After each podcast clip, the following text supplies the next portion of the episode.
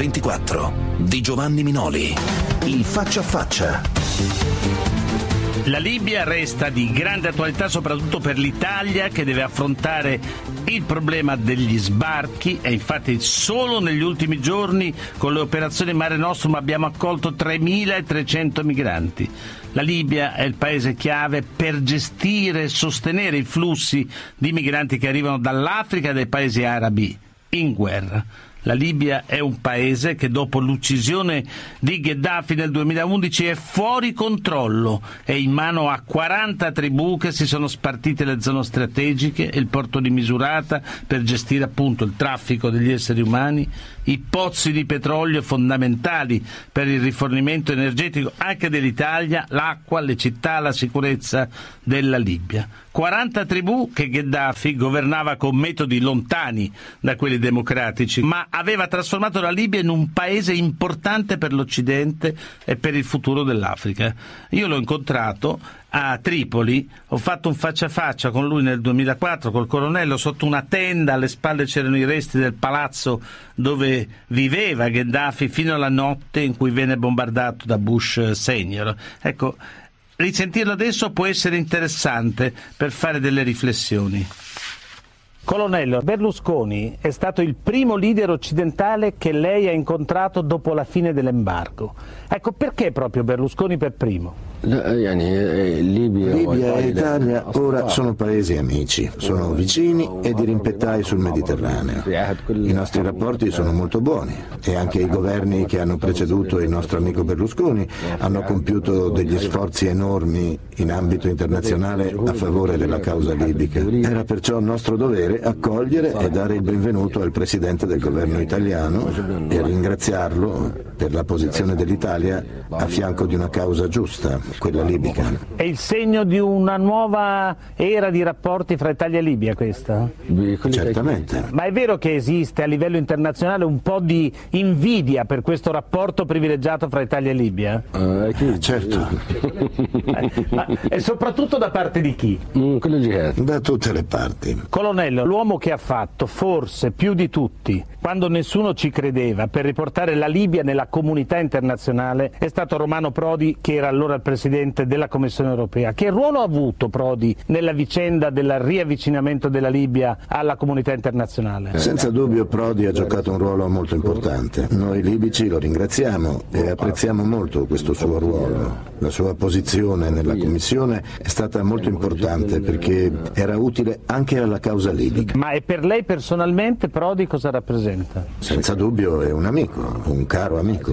Ci capiamo molto. Ora è una personalità di livello mondiale. Senta, ma in Italia qual è la città, il posto che le piacerebbe di più visitare da privato cittadino? Io prima di tutto voglio visitare il popolo italiano. È un posto, no? Roma, Firenze. Quando arriverà il momento della visita stabiliremo quale. Parlando di cose concrete, lo diceva tra lei, tra Italia e Libia ci sono questioni aperte, il risarcimento per i danni di guerra che la Libia chiede e il controllo dei clandestini che partono dalla Libia e invadono prima l'Italia e poi l'Europa. Ecco, partiamo dai risarcimenti. Per quanto riguarda la dichiarazione firmata dai due paesi, ognuno deve rispettare la sua firma e i suoi impegni.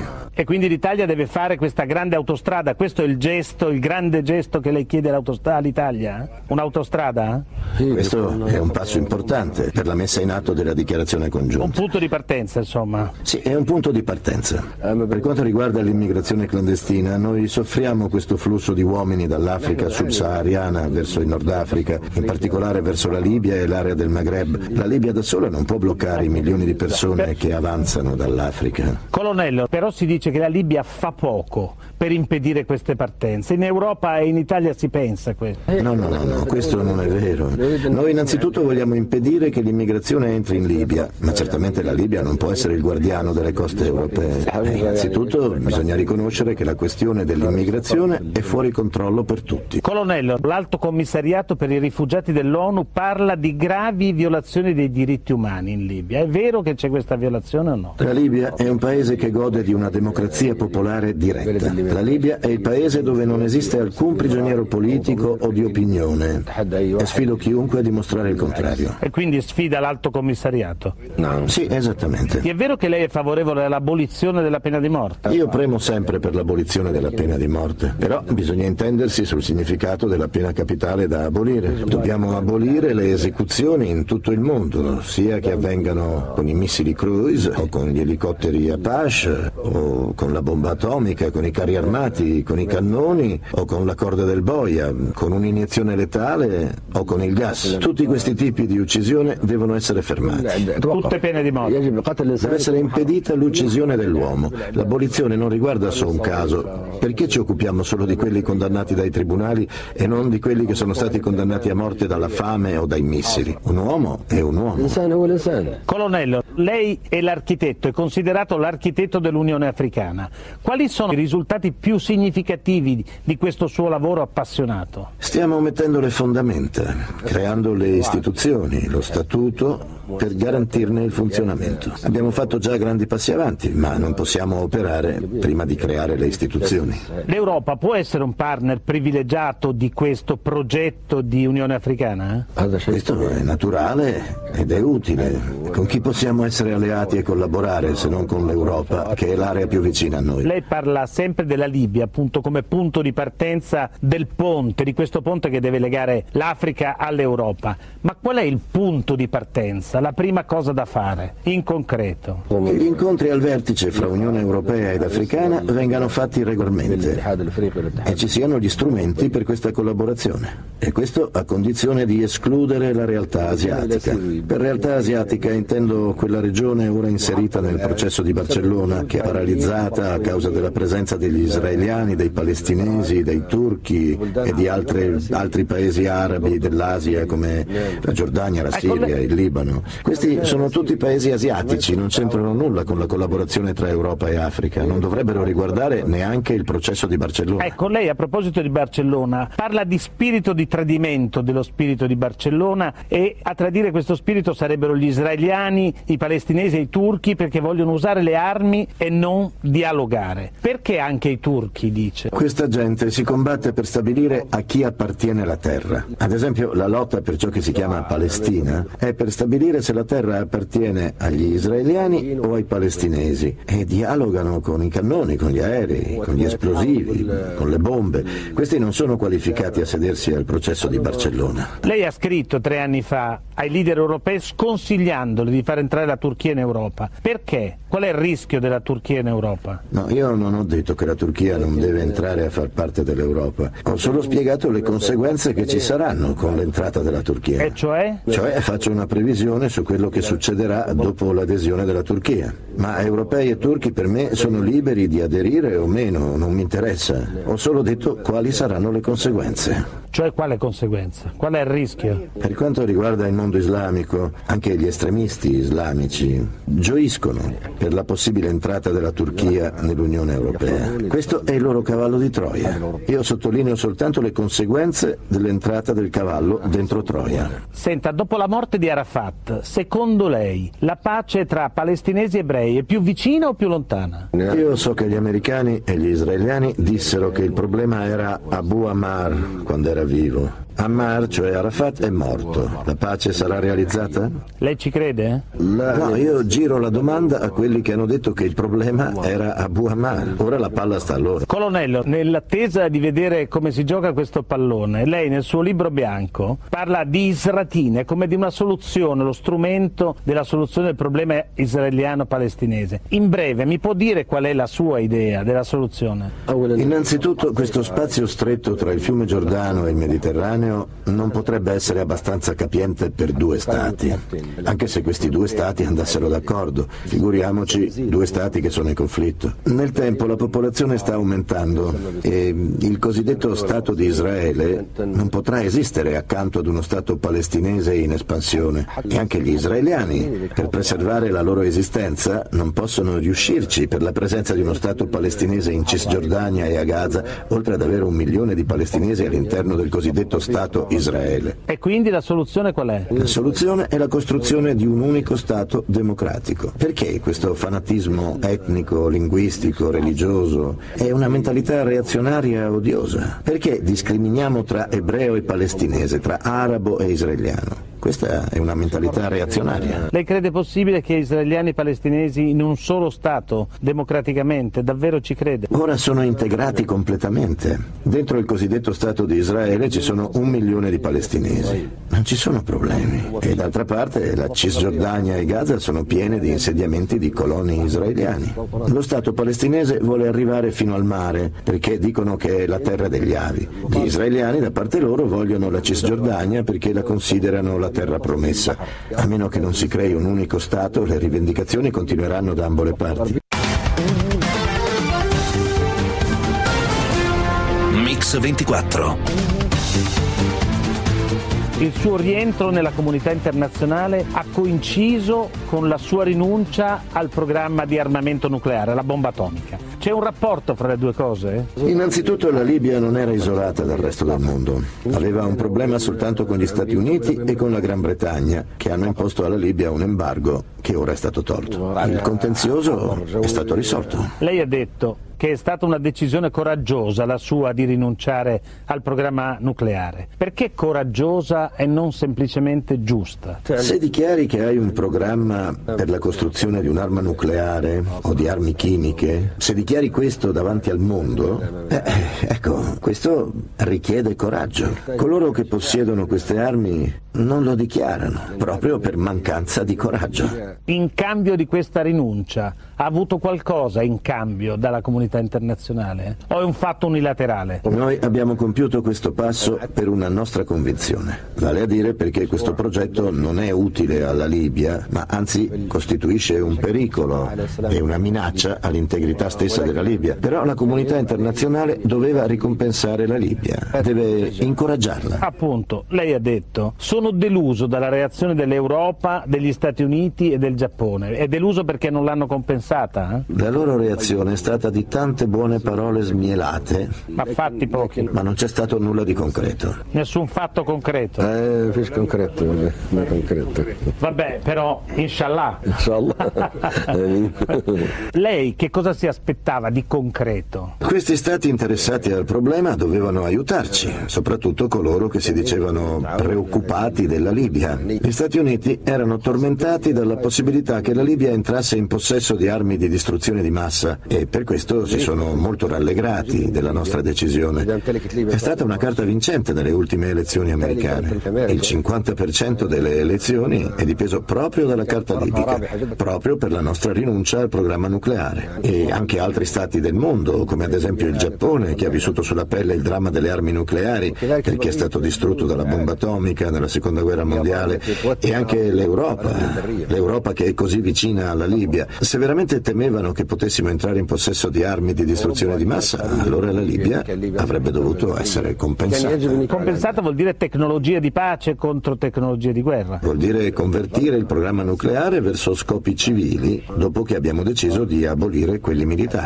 Lei ha parlato con l'Iran e la Corea del Nord, che sono gli altri paesi sospettati di avere un progetto nucleare. E ha parlato, come è andata? Che cosa vi siete detti? Loro dicono vediamo cosa otterrà la Libia dopo aver preso questa importante decisione, prima di seguire il suo esempio. Se la Libia non verrà ricompensata, dicono, nulla li incoraggerà a prenderla come esempio. E lei cosa gli ha detto per incoraggiarli, dire che invece conviene farlo lo stesso? Io invito tutti, israeliani, americani, francesi, inglesi, la Cina, la Russia, l'India, il Pakistan, io invito tutti questi stati a distruggere le loro armi di distruzione di massa. Di seguire l'esempio della Libia, insomma. Si deve. Colonnello, l'Occidente si aspetta che adesso la Libia collabori attivamente nella lotta contro il terrorismo internazionale. Sarà così? La Libia sarà attiva contro il terrorismo? La Libia farà due cose, una morale e una materiale. La prima, presentare un vero modello dell'Islam moderato,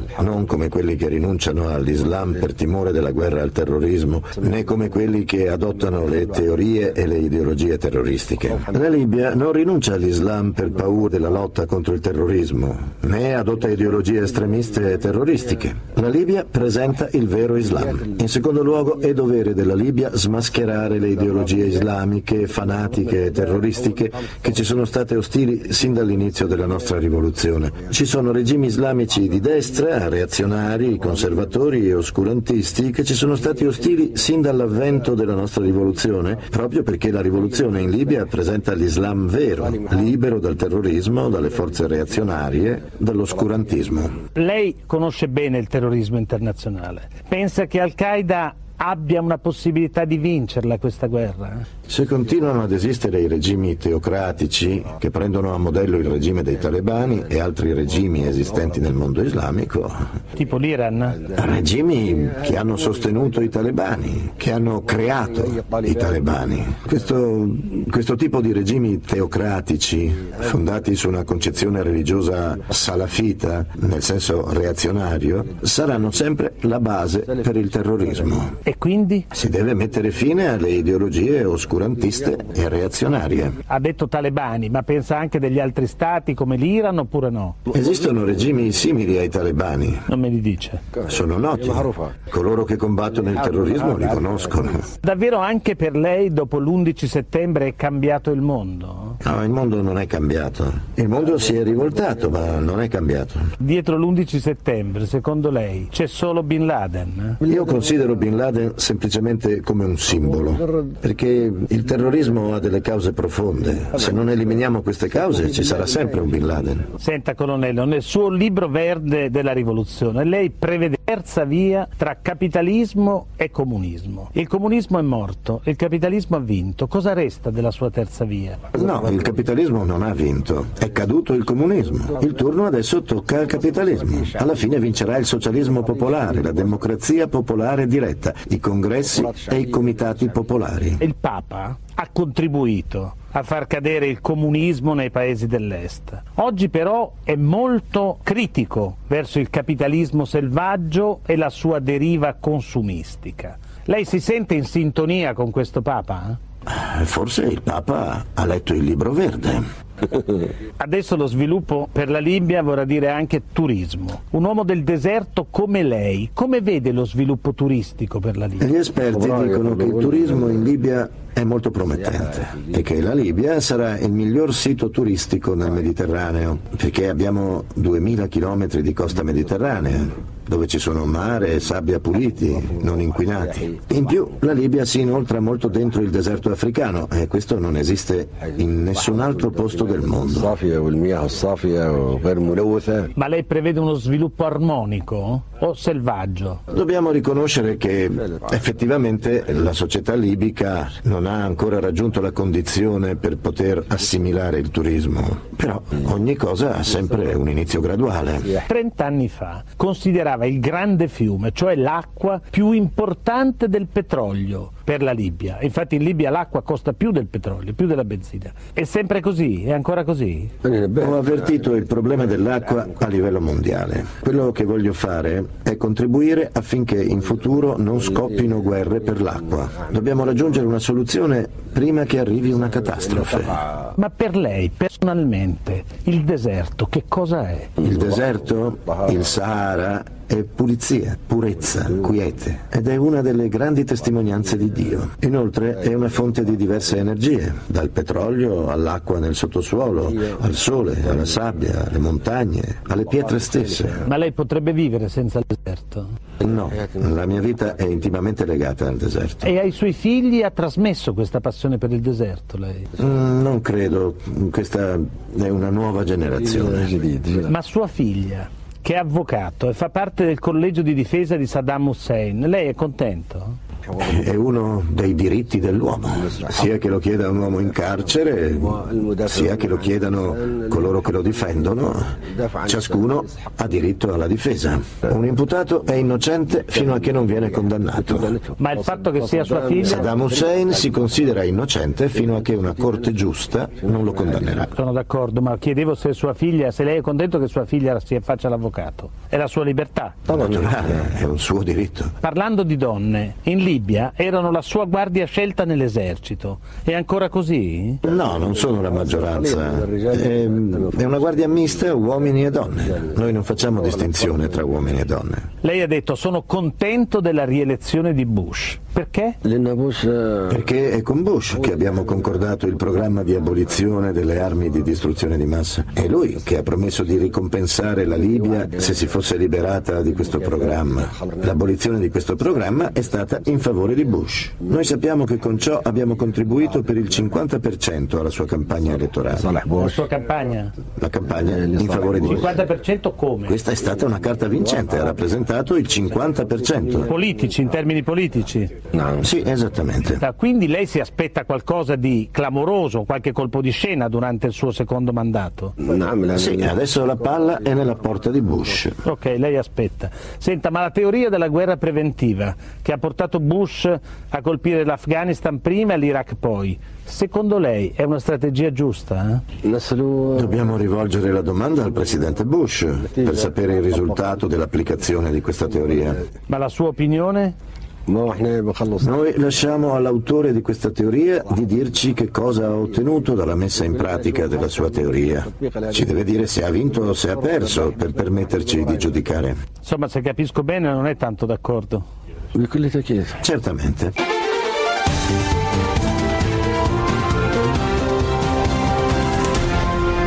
Mix 24. La storia.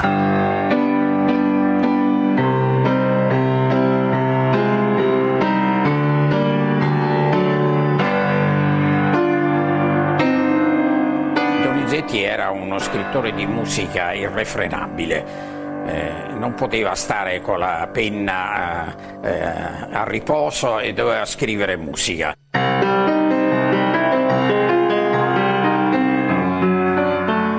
Donizetti credo aveva anche una, così, una capacità di, di una dimensione amichevole molto forte. È stato un uomo straordinario dal punto di vista proprio eh, del carattere, della gioia di vivere, dell'amicizia per tutti, l'amore e il rispetto per i rivali. Non c'è musicista napoletano più napoletano del bergamasco Gaetano Donizetti. Voglio fare casa mezzo mi voglio fare casa mezzo mare, fra la cultura napoletana si è incollata come un tatuaggio, come un geco a lui, così forte, così eh, eh, esaltante, così piena di entusiasmo, di energia, così meravigliosa. Non poteva che intaccare un bergamasco anche. No? Quell'esperienza napoletana lo ha ribaltato, vestito e rivestito. L'8 aprile del 1848 a Bergamo muore Gaetano Donizetti l'autore della Lucia di Lammermoor, dell'Elisir d'amore. In quelle stesse ore divampano i moti rivoluzionari che scuotono l'Europa. Il grande musicista non parteciperà però all'epica lotta dei popoli per la libertà. Eppure è lo stesso Mazzini a scrivere che in Donizetti c'è più di un presentimento. Oggi a Mix24 raccontiamo la storia di un musicista patriotta, capace di infuocare gli animi degli italiani con il teatro musicale, con il melodramma. L'artista bergamasco diventa, nelle parole del padre del risorgimento, una bandiera del pensiero e dell'azione per l'unità del nostro paese. Così scrive Mazzini.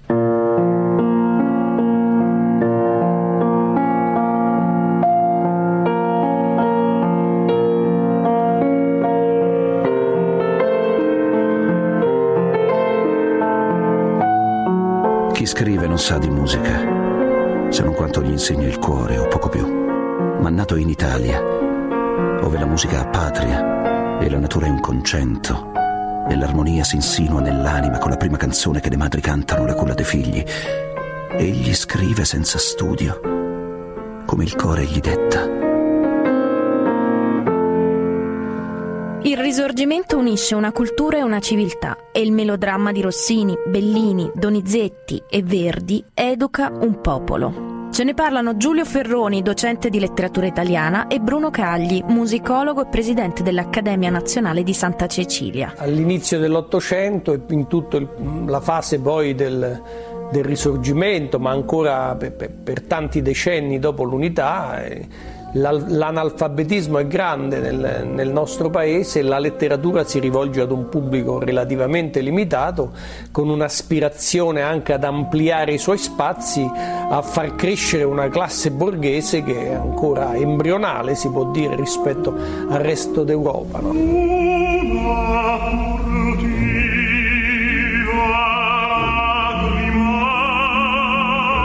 Circolazione più ampia riesce ad avere il melodramma soprattutto eh, nelle città, negli ambienti borghesi, ma eh, attraverso l'esperienza dei teatri il successo delle romanze, anche di certe trame, si propaga anche fuori dalle città, fuori dall'ambiente borghese c'è una conoscenza no, delle, delle, delle, grandi aree d'opere perfino in zone marginali del, del paese, almeno per ciò che riguarda l'Italia settentrionale. Quindi da questo punto di vista il linguaggio letterario attraverso i libretti del melodramma riesce a filtrare al di fuori degli spazi de, dei lettori alfabetizzati. L'intonazione diffonde la lingua in maniera molto migliore del parlato, questo è evidente. Allora tutti hanno a memoria gli incipit delle grandi arie della Lucia di Lammermoor, la pazzia o del Trovatore di Verdi eh, Tacea la notte placida, lo possiamo discutere forse dal punto di vista letterario nel prosieguo, nella mente della gente questi versi sono rimasti e sono rimasti in tutto il mondo.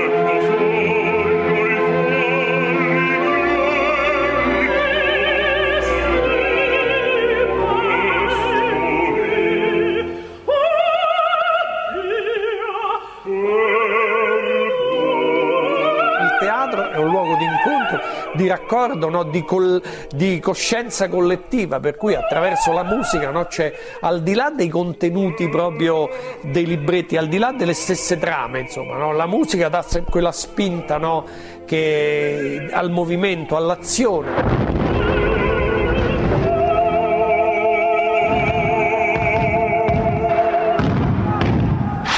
Una vita avventurosa, costellata di trionfi e di clamorosi insuccessi. Una carriera che all'alba di un nuovo mondo attraversa l'Italia, la Francia, l'Inghilterra e l'Austria. Pagine di note che restano scolpite per sempre nella storia della musica e nel cuore degli appassionati. Ma Donizetti non è Verdi e neppure Rossini, è un risorgimentale quasi per caso che anticipa un'epoca e ne diventa un simbolo. Eppure, nonostante la sua grandezza, nonostante tutti i suoi successi, morirà dopo una lunga malattia che è il marchio della vergogna.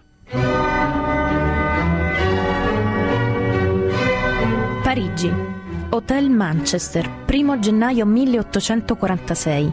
Una carrozza con a bordo il giovane Andrea Donizetti si ferma per far salire lo zio Gaetano.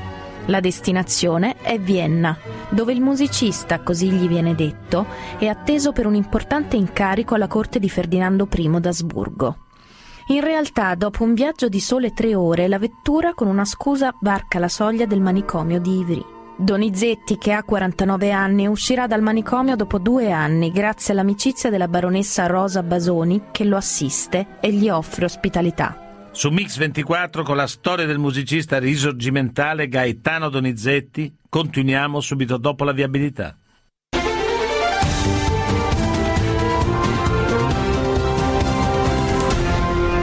Mix 24, la storia.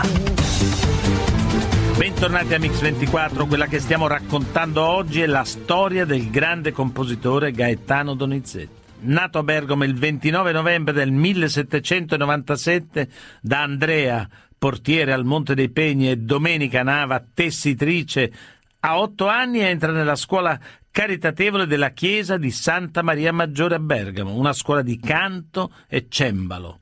Così Donizetti descrive la sua infanzia. Nacqui sottoterra in Borgo Canale. Scendevasi per una scala di cantina ove ombra di luce non mai penetrò e siccome gufo presi il mio volo, portando a me stesso or triste or felice presagio, non incoraggito dal mio povero padre che ripeteami sempre è impossibile che tu scriva, che tu vada a Napoli, che tu vada a Vienna. Bergamo ha una profonda tradizione musicale. Ce ne parla Paolo Fabri, direttore scientifico della Fondazione Donizetti. Bergamo è tra le primissime città, la seconda insomma, in Italia, ad avere una scuola pubblica e in modo particolare aperta a studenti che vengono da famiglie povere. Il padre di Donizetti non era assolutamente, non faceva parte del mondo eh, della musica, però per qualche motivo pensò forse che eh, i eh, figli potessero trovare nelle varie carriere musicali uno, uno sbocco professionale utile. Per studiare la musica per un giovane era un modo di scappare di una vita di povertà. Avete sentito il docente Philippe Gossy. Nel 1808 la congregazione dei finanziatori della scuola chiede di allontanare Gaetano Donizetti. Le sue capacità vocali vengono ritenute insufficienti ma il direttore della scuola, Johann Simon Mayer, crede fermamente nel talento del giovane allievo e modifica il regolamento per permettergli di continuare gli studi musicali anche dopo il cambiamento della voce. Mayer diventa così una figura fondamentale nella formazione di Donizetti, un punto di riferimento fino alla fine della sua vita. Ce ne parla Philippe Gosset dell'Università di Chicago e il musicologo Fabrizio della Seta. Mayer è stato poi il, il, il, maestro di cappella del grande chiesa di, uh, di, Bergamo e poi è diventato anche il capo di una scuola di musica. Lo prese sotto la sua protezione e fu il suo primo e vero grande eh, maestro e questa influenza fu molto importante perché attraverso Maier eh, Donizetti ebbe fin dall'inizio un rapporto, una conoscenza della grande tradizione classica e non era normale per un compositore italiano eh, conoscere la musica di Haydn, di Mozart e di Beethoven. Per un giovane musicista di uh, Bergamo, piccola città in quell'epoca, l'idea di andare ai grandi centri operistici nel mondo come Napoli, come Vienna, come Parigi, era quasi inaudito. Non si potrebbe immaginare una cosa di questo genere.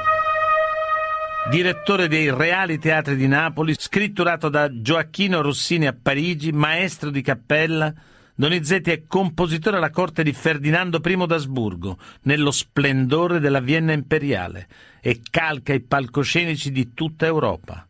Ha la stima di Rossini, mentre Bellini lo chiama Dozzinetti, deridendo la sua foga produttiva e la facilità con cui passa da un genere all'altro. Poi il silenzio artistico di Rossini e la morte precoce di Bellini lasciano Donizetti protagonista assoluto della scena musicale, prima che arrivi il successo di Giuseppe Verdi, come raccontano i musicologi Bruno Cagli e Fabrizio della Seta.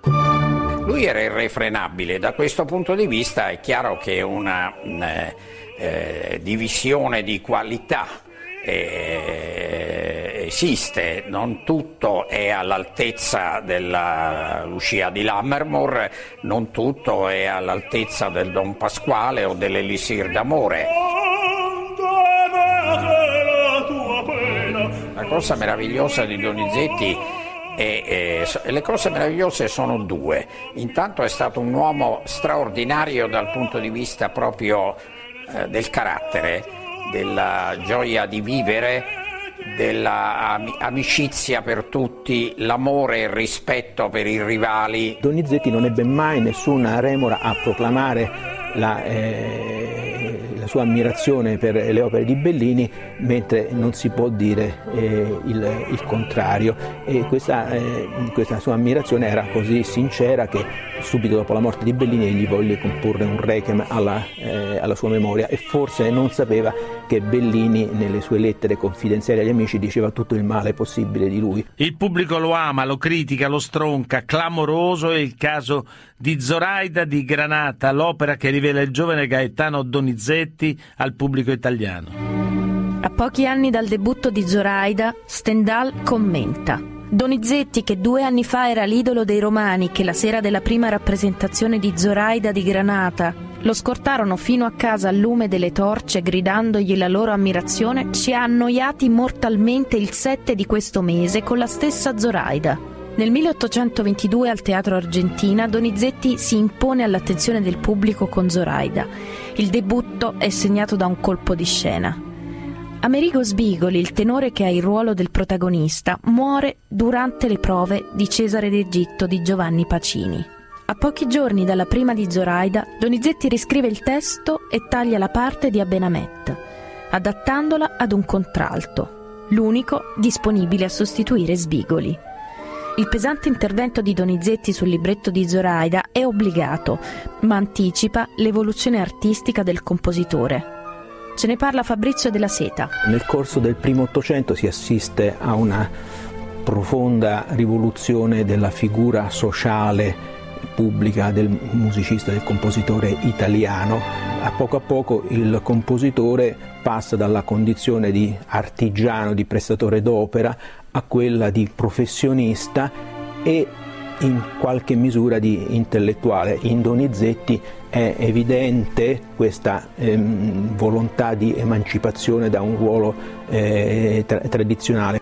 L'atteggiamento di un compositore come Donizetti chiaramente era molto diverso quando aveva a che fare con un poeta dalla fama consolidata, da cui opinioni ovviamente doveva in qualche modo discutere, ma sempre con un atteggiamento di, di deferenza, e quando invece si, tro- si trova a collaborare con eh, librettisti alle prime armi. E qui viene, in questi casi viene fuori la tempra di vero drammaturgo di Donizetti che riesce a dare la sua esperienza teatrale ormai acquisita, riesce a dare una sua impronta personale non solo alla musica ma anche alla drammaturgia generale. Quando Donizetti debutta sulla scena, il cartellone obbedisce ad un ordine rigoroso. Prima il librettista, poi il cantante e infine il compositore. Sono il librettista e il primo cantante a determinare il successo di un'opera. Se alla prima rappresentazione l'opera viene applaudita, le recite continuano. Se invece è segnata da un insuccesso, il primo a scomparire dal cartellone è il compositore e con lui l'impresario che propone i compositori e che si espone economicamente. Ce ne parla il musicologo Gioacchino Lanza Tommasi. I teatri che lei vede hanno fatto l'opera sono stati San Carlo prima di tutti, anteriormente. San Carlo era il teatro che siccome c'era una monarchia ed era un teatro di corte, avevano, era un teatro pubblico, quindi con un'orchestra professionale pagata ed era la migliore orchestra d'Italia. Poi c'era Venezia. Venezia invece era il grande teatro della oligarchia veneziana, era un teatro della nobiltà, quei palchettisti, e lo dirigevano loro. Roma aveva due grandi teatri in mano ad impresari e poi c'era il, la Scala. Donizetti arriva a Napoli chiamato da Gioacchino Rossini che gli affida il suo primo incarico importante. Diventa direttore musicale del Real Teatro San Carlo un incarico che terrà per 16 anni. Su quel palcoscenico non solo consacrerà il suo più grande successo, la Lucia di Lammermoor, ma rappresenterà 16 nuove opere. Per il musicista di Bergamo, quelli di Napoli sono gli anni più creativi e stimolanti. Ce ne parlano gli attori Peppe Barra e Antonio Albanese. Donizetti, secondo me, arriva a Napoli in, una, uh, in un periodo eh, molto importante che è quello delle feste. Settembre, ecco, settembre è la festa di Pedigrotta. Trovandosi in questa festa orgiastica, in questa festa di suoni, di canti e soprattutto di ritmi popolari e di voci e di tamurriate, di tarantelle e di canti a figliola, che sono questi canti a, a, a, voce distesa che praticamente si cantavano in un rione e si ascoltavano ad un altro rione, tanto era la potenza di queste voci, viene chiaramente coinvolto e viene sedotto da questa festa e forse, quasi sicuramente, scrive Io ti voglio bene assai. Io voglio bene assai. Tutta la musica colta è stata influenzata dalla musica popolare, da tutto quello che eh, scaturisce dal cuore del popolo. Eh, è, è, riuscita la musica a fondersi con la cultura ufficiale e la cultura popolare fino ad arrivare ecco, a Donizetti, che è un grande che si è espresso appunto attingendo dalla musica popolare. Buona mania, va a parlare, o brigadier, mentre la vengo mestiera, is a vacanze scappa. Ma voglio fare una casa mia somara, Fravacata, rapenna, rapavona e praticamente è il, anche il culto è un retaggio del barocco perché una casa fabbricata di penne di pavone è proprio una visione barocca che evidentemente seduce un po' tutto, il, anche tutti i cuori di poeti e di musicisti. Voglio casa mezzo mare, cultura napoletana si è incollata come un tatuaggio, come un geco a lui, così forte, così eh, eh, esaltante, così piena di entusiasmo, di energia, così meravigliosa, non poteva che intaccare un bergamasco anche. No? E allora il travesti di Mammagata nella, nella, nella, nelle convenienze è senz'altro un'idea comunque storica che lui ha, praticamente rubato e ha incorporato.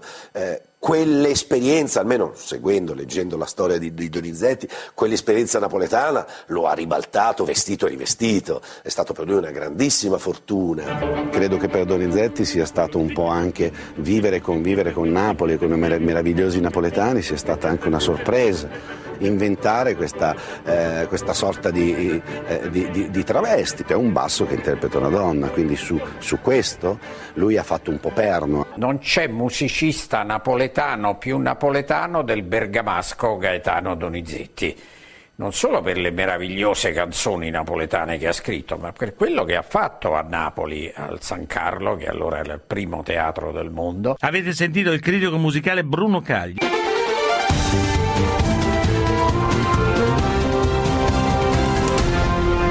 Mix 24. La storia. Rieccoci a Mix 24. Oggi stiamo raccontando la storia di un musicista di talento. Gaetano Donizetti, bergamasco, arrivato a Napoli a dirigere il San Carlo. La canzone napoletana prima di tutto, poi una nuova concezione dell'opera buffa, costruita prendendo a prestito gesti e fisicità dal teatro di prosa. Il compositore bergamasco avvia un dialogo serrato e inedito tra la cultura popolare e il melodramma, destinato a raggiungere un pubblico sempre più vasto e passa con disinvoltura dal genere serio al genere buffo, come nell'opera Don Pasquale, di cui ci parlano i due interpreti Bruno De Simone e Mario Zeffini.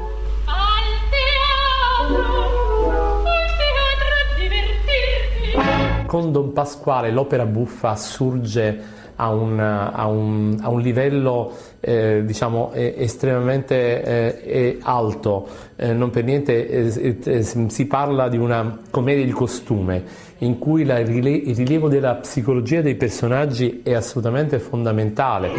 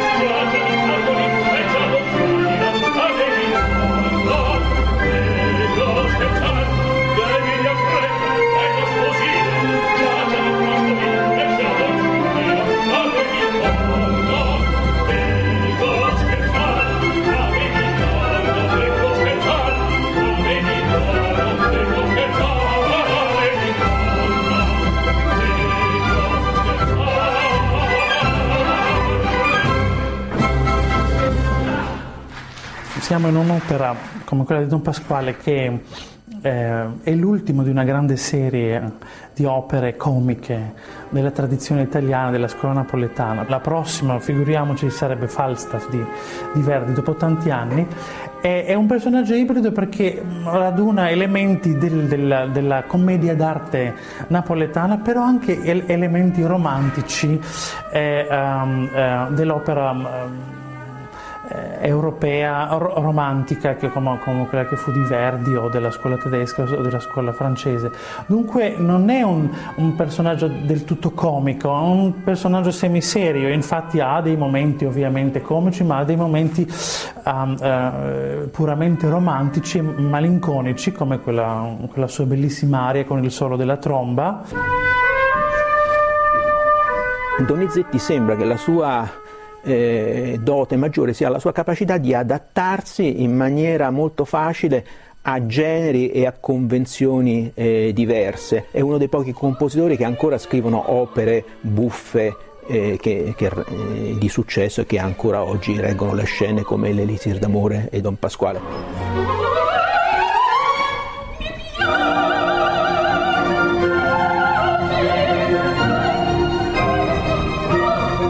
Avete sentito Fabrizio della Seta. Donizetti dunque scardina lo schema classico dell'opera buffa, alternando elementi scherzosi a momenti malinconici. In un'opera giocosa come Elisir d'amore inserisce una romanza come una furtiva lacrima. Inventa il melodramma giocoso e mette a punto inoltre la scena della pazzia, uno schema che ricorre anche in Rossini e Bellini, Ce ne parlano il presidente dell'Accademia Nazionale di Santa Cecilia, Bruno Cagli, e il musicologo Gioacchino Lanza Tommasi. Donizetti ha inventato una categoria che nell'opera lirica è importante, l'ha inventata insieme con Bellini e con gli altri romantici, che è la scena di pazzia. Le scene di pazzia in qualche modo sono tristi, si comincia con l'Anna Bolena, con le reminiscenze del passato, eccetera, però trasmettono questo senso eh, della vita.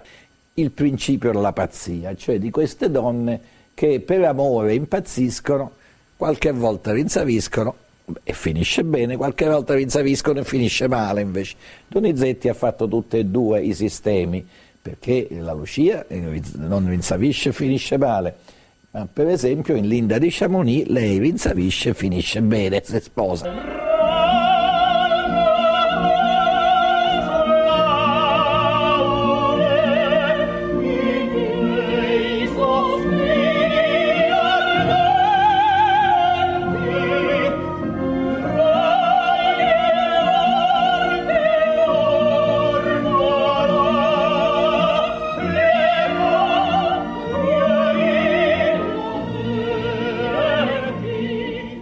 Lucia anche si avvale di una cosa, è un'opera che si svolge tutta di notte e lei, il, lo spettatore, ha la sensazione di questo, di questo mondo de, della notte, del sogno, è, è un'opera che mette già in una dimensione diversa. Questi sono già delle persone segnate che si ritrovano in queste circostanze eccezionali.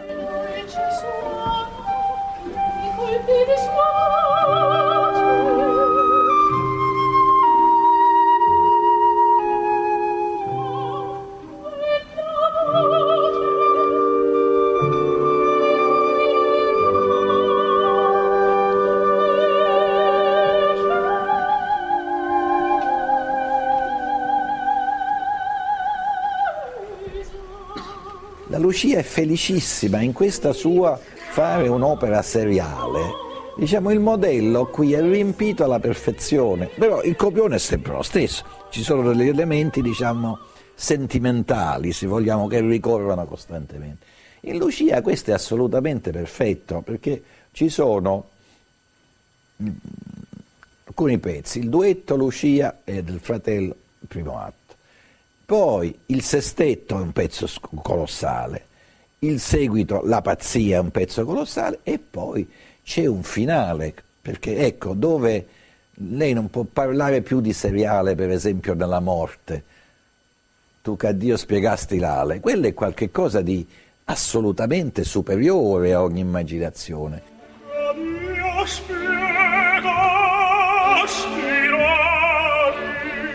Il periodo napoletano di Gaetano Donizetti si chiude dopo 16 anni. È il 1838. Sono anni cruciali in cui il musicista mette a punto il suo stile, raccoglie consensi e consolida la propria fama sui palcoscenici milanesi. Nel 1830 con Anna Bolena, che debutta a Milano, arriva il primo grande successo internazionale. L'opera viene portata anche a Londra e a Parigi. Nel 1832 è la volta del trionfo dell'Elisir d'amore, 32 repliche consecutive. Poi c'è il successo di Lucrezia Borgia, seguita nel 1834 da Maria Stuarda. Nel 1935 il San Carlo di Napoli consacra la più famosa tra le opere di Gaetano Donizetti, Lucia di Lammermoor. L'incarico di Napoli si chiude con una delusione, una delusione cocente. Il Poliuto infatti viene stroncato dalla censura.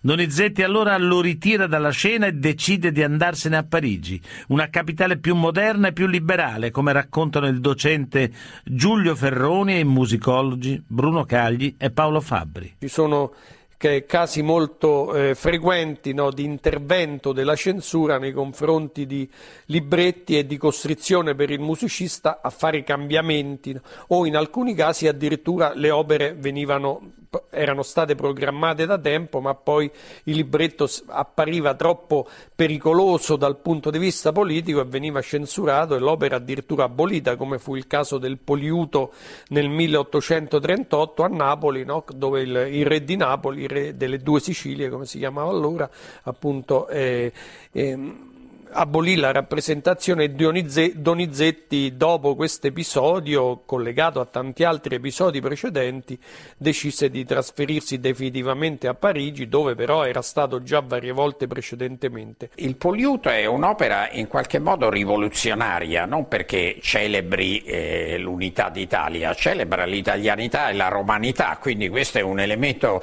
costituente della sensibilità e della cultura che dovrebbero essere alla base de- e sono alla base poi del risorgimento.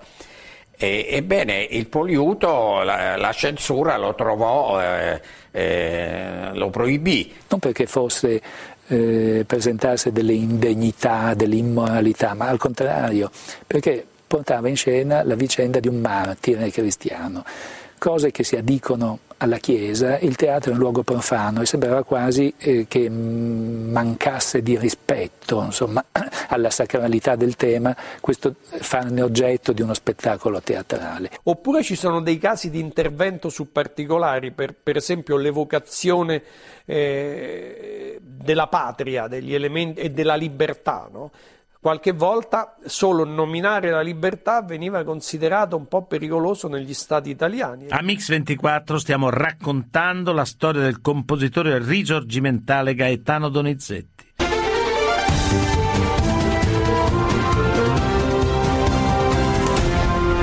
Mix 24, la storia. Bentornati a Mix24. Gaetano Donizetti arriva a Parigi preceduto dal fiasco del Marine Falliero o Théâtre des Italiens. Il pubblico francese che stima la sua musica fischia quest'opera mentre gli esuli mazziniani lo accolgono con favore. Lo stesso Mazzini comincia a seguirlo con interesse, ce ne parla il docente Giulio Ferroni. Donizetti eh, preparò un Marine Faliero eh, che eh, suscitò grande interesse proprio anche negli ambienti degli esuli italiani perché era una storia di un doggio veneziano che si, allevava, si alleava con il popolo contro l'aristocrazia e questo eh, era legato a mm, fermenti molto forti di, di, di democrazia, di libertà, esigenza eh, militante molto forte. E suscitò una grande curiosità tra gli esuli italiani, che ce n'erano molti presenti a Parigi, e tra l'altro tra questi c'era anche Mazzini, che proprio eh, in conseguenza della suggestione del Marin Faliero scrisse un importante, bellissimo saggio eh, nel, pubblicato proprio nel 1836, La filosofia della musica, dove indica in Donizetti il musicista che può rappresentare no, la, la, nuova anima italiana ed europea legata all'esigenza di libertà e di lotta per la patria, unificando insieme l'aspetto eh, eh, melodico e individualistico proprio della musica italiana e quello armonico e sociale ideale eh, proprio della musica tedesca. Caricate! Viva l'Italia!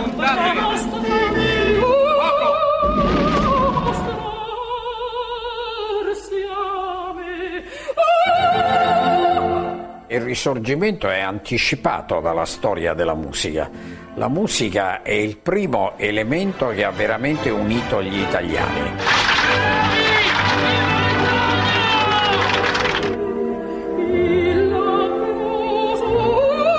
Mazzini, che era un grande intenditore di musica, ascoltando e studiando Anna Bolena, aveva capito che quest'opera rivoluzionaria eh, aveva veramente diffuso il concetto di italianità nel mondo, non solo dal punto di vista linguistico, ma anche dal punto di vista del, dell'italiano eh, come personaggio. Avete sentito il presidente dell'Accademia Nazionale di Santa Cecilia, Bruno Cagli. Rinchiuso nel manicomio di Vri per la pazzia provocata dalla sifilide, Gaetano Donizetti torna a Bergamo quando ormai è paralizzato. Muore l'8 aprile del 1848, ormai minato nel corpo e nell'anima. Giuseppe Mazzini gli invia un soggetto accompagnato da parole forti e commoventi su di lui, già prigioniero della pazzia. L'unico il cui ingegno altamente progressivo riveli tendenze rigeneratrici. L'unico che io mi sappia, sul quale possa in oggi riposare con un po' di fiducia, l'animo stanco e nauseato del volgo di imitatori servili che brulicano in questa nostra Italia. Roberto Abbado, direttore d'orchestra, nipote di Claudio Abbado. Qual è l'opera di Donizetti che lei preferisce? Per dire un titolo solo, la mia risposta sarebbe Lucia di Lammermoor. Mm. In realtà mh, mm, bisognerebbe menzionarne più di uno. Eh, Lucia eh, sintetizza un po' tanti degli aspetti eh, di, di, di Donizetti che sono così tipici suoi, l'ambientazione romantica in sostanza, questa mi pare la caratteristica principale no, di, in, que- in perché la preferisce quindi? Ma perché mm, realizza perfettamente il colore brunito del, del nord, il mistero de, de, realizzato così bene con un'orchestrazione molto sapiente, eh, quindi colori cupi, eh, passioni, eh, l'ambientazione nordica appunto nel, nel, nella Scozia medievale di, di mm. Walter Scott eh, e perché mm, ovviamente c'è un eh, lirismo che viene profuso abbondantemente, mm, un lirismo tipicamente donizettiano. Ecco, qual è la grandezza per lei di Donizetti? Direi che eh, in fin dei conti, alla, alla, fin fine, si tratta di qualcosa di un musicista che è un po' eh, ineffabile, difficile da cogliere, almeno mm. secondo me, perché chiaramente si tratta di un compositore romantico che è in parte debitore a, di, di, di, Rossini, eh, in, in, parte anticipa Verdi, però è un compositore che ha una sua personalità, una personalità che però è alle volte un po' difficile da cogliere, da realizzare. Mm. Senz'altro, come ripeto, a differenza di Rossini che invece era un compositore eh, neoclassico che si trovò a vivere in, eh, all'inizio dell'età romantica e quindi aveva una sensibilità pre-romantica, Donizetti è senz'altro un compositore romantico a tutti gli effetti. Eh, realizza questo suo romanticismo però eh, non come farà in seguito Verdi, quindi mm. dandosi totalmente eh, con tutte le passioni, con un impegno politico, eh, lo realizza a modo suo, questa sua caratteristica mm-hmm. appunto di essere un po' ineffabile, difficile da cogliere. Cioè. Ecco appunto, allora quanto ha inciso la follia di Donizetti? Noi abbiamo raccontato nella nostra storia quando si è ammalato e poi è stato rinchiuso in un manicomio alla fine poi della sua vita, sulla sua composizione, sull'opera di Gaetano Donizetti. Eh, questo è un po' difficile da dire, senz'altro ci sono direi delle asimmetrie in Donizetti, sono caratteristiche eh, tipiche sue, a differenza appunto di Rossini che invece è un compositore mh, mm, dove le, le simmetrie ri, rispecchiano appunto la, la, la sua eh, formazione neoclassica. E, e, mm, quindi derivata dall'illuminismo, Donizetti invece in modo tipicamente romantico eh, punta più delle, su, verso delle asimmetrie, delle mm. linee oblique e sicuramente queste sono anche dovute alla sua condizione psichica e questo um, penso che sia così, però se si riferisce, quando si parla di pazzia, alle volte per Donizetti si è immediatamente ehm, propensi a pensare eh, a quante scene di pazzia ci sono nelle sue opere, eh, naturalmente Lucia è la più celebre certo. di tutte, eh, quello non credo che sia dovuto alla sua condizione personale, quella era un po' una delle caratteristiche dell'epoca. Domani ci sarà l'ultima rappresentazione del Maometto II di Rossini al Teatro dell'Opera opera eh, di Roma da lei eh, diretto. Mm, la prossima opera? La prossima opera sarà di Donizetti, la, ah. la Favorite, cioè la versione originale francese, al Festival di Salisburgo il mese di agosto. Cosa le ha lasciato suo zio Claudio Abbado? Ma sa, ci sono delle cose che sono tipicamente familiari che appartengono anche a me, cioè c'è una formazione eh, molto rigorosa, una devozione mh, mm, molto alta alla musica e queste sono cose che poi con Claudio, con, seguendo il suo esempio, naturalmente ho potuto anche... Mh, mm, eh, incrementare ancora, ecco perché Claudio era una persona molto devota alla musica, con un, un amore immenso, mm. eh, con un, un, grande rigore morale in quello che faceva eh, musicalmente. A parte questo, ovviamente ci sono tante altre cose, il suo insegnamento principale era quello, era quello, che poi ripeteva più frequentemente ai suoi musicisti, quello di ascoltare, imparare ad ascoltare, questa è la cosa più importante. Anzi in definitiva è la cosa più importante che la musica può dare a chiunque, qualunque essere umano. Per far musica dobbiamo ascoltarci fra di noi e, e, e lui sosteneva che nella vita dobbiamo imparare ad ascoltarci. Ecco, e questo è inteso in senso molto lato. Grazie. Ma di nulla. Le puntate di Mix24 e della storia si possono riascoltare sul sito www.radio24.it e nella pagina dedicata a questa trasmissione. Ringrazio Alessandro Longone, Antonella Migliaccio, Rachele Bonani, il mitico Manuel Guerrini, in redazione Alessandro Chiappini e Valerio Rocchetti in regia. A domani.